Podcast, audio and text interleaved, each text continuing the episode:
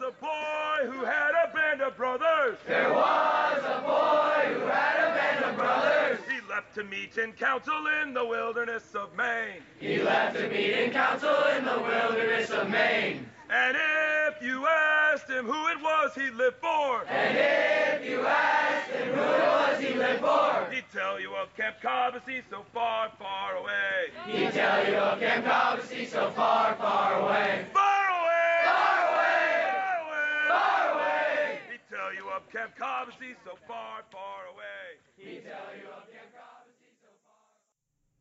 Good evening, Cobbossee families, and welcome to the Cobbossee Evening Fireside Podcast. The Braves and the Warriors are definitely in their bunks. The sun has gone down over all of camp, and it's time for you to find out what happened today. Today was the fourth day of Color War 32, the 2018 Color War, and it started early. And the reason why it started early is because today is was and is the hottest day of the summer. It was 95 degrees today, pretty high humidity, and we were worried about the boys competing and being in the bunks during this sweltering day. As a result, we had a very early breakfast. Reveille was at 6:45. Breakfast was at 7:30. Everybody got up and out, and it was they were a little sleepy. We ate all of our meals outside today, all of them under the Lewis Lee Center in the shade of the big wolf pines, and also underneath that big roof on that concrete pad. Nice and calm, cool breeze, nice and quiet. And at nine o'clock, we had our first round. Started a little earlier than that. Everybody got down, and then bang, it was time for a bead call. I don't know if you know what this is, but it's where suddenly "We Will Rock You" by Queen starts playing, which is also the song that was used to break Color War, and everyone has to run from all over camp to the football field where there are two buckets, one blue, one gray, and they take the bead or the bracelet off of their arm. Everybody has one, and drop it in that bucket. Each one of those is a point for the score. After the bead call, we had a 9 o'clock round, and that round was for Group 1 softball, and for Group 2 Newcomb, Group 3 cross country, Group 4 baseball, Group 5 basketball, Group 6 had climbing, archery, and squash, and Group 7 had tennis. And then there was a 10 15 round, bang bang, right in a row, right when the, the air was cool. And that was Group 1 tennis, Group 2 gaga, Group 3 modified volleyball, Group 4 and 5 were awesome ball, Group 6 was round, the bases, and Group 7 was climbing, archery, and squash. Then we had an early lunch, 11:15, 11:30ish, and right after lunch we had a pretty unconventional beginning to the afternoon. We had a color war siesta. It was so hot, we did not want anyone back in those bunks because it's a little warmer in the building sometimes than even outside, and we did not want the dog in a hot car phenomenon. So everybody, everybody went down to the waterfront from basically they had two hours of siesta. The blue team was on the hill enjoying themselves while the gray team swam. Everybody had to check into the waterfront, and then it switched. Gray team went up on the hill, and the blue team swam. There was, of course, some talking about what was coming next and what some strategy, all that kind of thing. But it was also very relaxing and cool. Everybody got to be in the water. Everybody got to be on the hill under the breeze, right by the big old lake. So that's how we handled the heat today, and it worked out great because then we had another huge event after that siesta. It was the giant relay. This one goes way back in time. It is literally a relay where every single human being on every single team has a role. And that, I mean, the the relay itself is literally five pages long. I've got what copy right here next to the mic, and there's it goes. I mean, the whole event took about 45 minutes of constant, intense action and blue came out on top, which is great because uh, brought the score a little closer.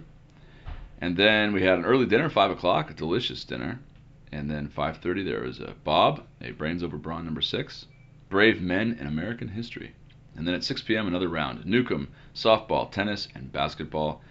So group one had Newcomb, group two had softball, group three had tennis, group four had basketball, group five had climbing, archery, and squash, group six had handball, seven played football, and then at 7:30 we were slated for the rope burn, but the games went a little long, so we actually started around 8 8:15, and that was a really fantastic rope burn. The rules for the rope burn are that the the rope is 10 feet up, it's two inches thick, so it's it's a really big, intense rope, and so you can build a six foot fire. It can be eight feet wide, six feet tall, so it doesn't topple over. And basically, you you have a, a small group of builders, two builders and four suppliers and one coach. That's it. Everybody else is watching, and they the whole team has gathered wood all day long. And we were up on the skeet range, which is literally where Camp Cobbossee boys used to fire shotguns at skeet.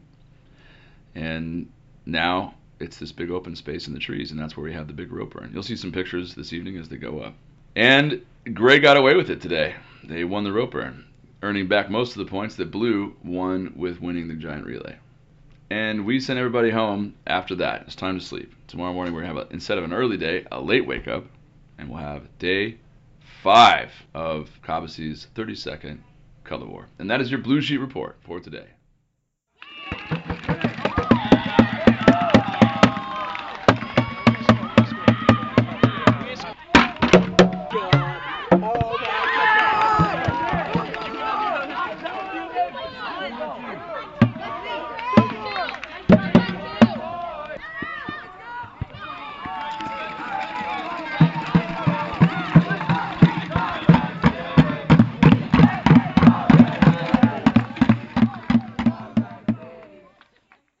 It is a magnificent and busy thing to run Camp Cobbossee for boys. Each day I make it out of the office and into the breeze and sunlight camp itself, spend time with your boys.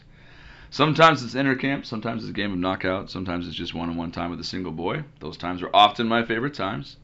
This is what I saw today. It's actually two things I want to talk about today. The first is the giant relay. There are a lot of things that make Color War special, but one of my favorite of the many is that there is an opportunity for boys and counselors to get to know each other who normally wouldn't, and also for older boys and younger boys to get to know each other who normally wouldn't. What that means is today is that there is a let's say a, um, a brave, someone who happens to be nine, and his job is to run to run from A to B down at the waterfront, and then also to to touch off uh, somebody who's going to jump in the water and sprint a 50 yard sprint, and then you know someone else is going to canoe around the docks and then they're going to then run someone else is going to run up all the way back up into main camp. But all the way up to that point there's this well i guess it's a hurry up and wait aspect because you get all set up and you get all fired up you know exactly what you're going to do you're standing there and then nothing happens for maybe 30 minutes just sitting there and what then happens, of course, is everybody starts socializing because you're standing there. You got the blue team next to the gray team, and they've all figured out their routes. They got everything all squared away. Their equipment's all ready.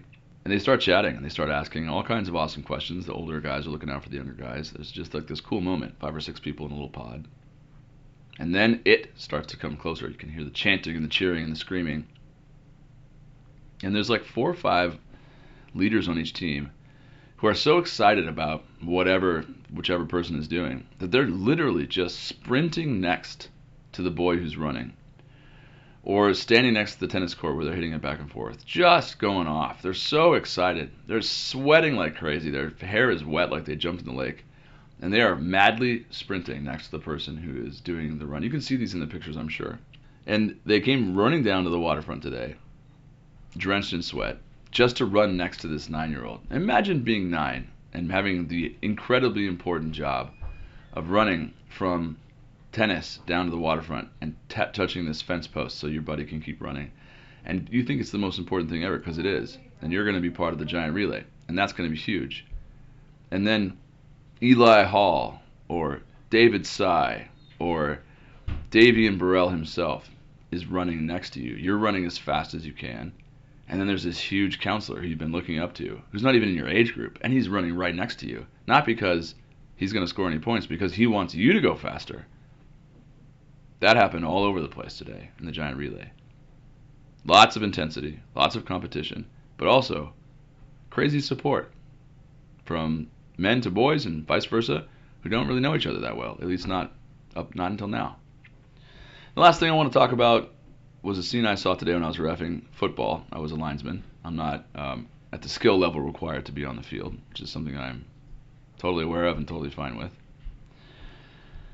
And I got to watch the group sevens play football. These boys have known each other for a long time, and they there's some really good athletes in this group, and also some really hardworking boys who uh, who are able to compete at the same level as the great athletes because they just work so hard. It was a pitched battle for most of the game. At one point, it was 22-22 for a while. You're kicking field goals, going for extra points, going for two. There's some long bombs, some really great runs, some hard falls. This is you know Group Sevens football, so it's not tackle, but you know, just trying to get those flags. You're moving at a high rate of speed. There's some collisions. Everyone's fine. And again, just again, I was reminded about what it means to grow up here and what you learn when you do that. And it is that you can go as hard as you can. You can go all out. You can still treat each other well, which is what they did today. Lots and lots of grass stains, lots of heated looks, even. But when it was over, and blue was triumphant, there was lots of smiles and sheepish shakes of the heads, like he really got me that time, or that was a sweet pass.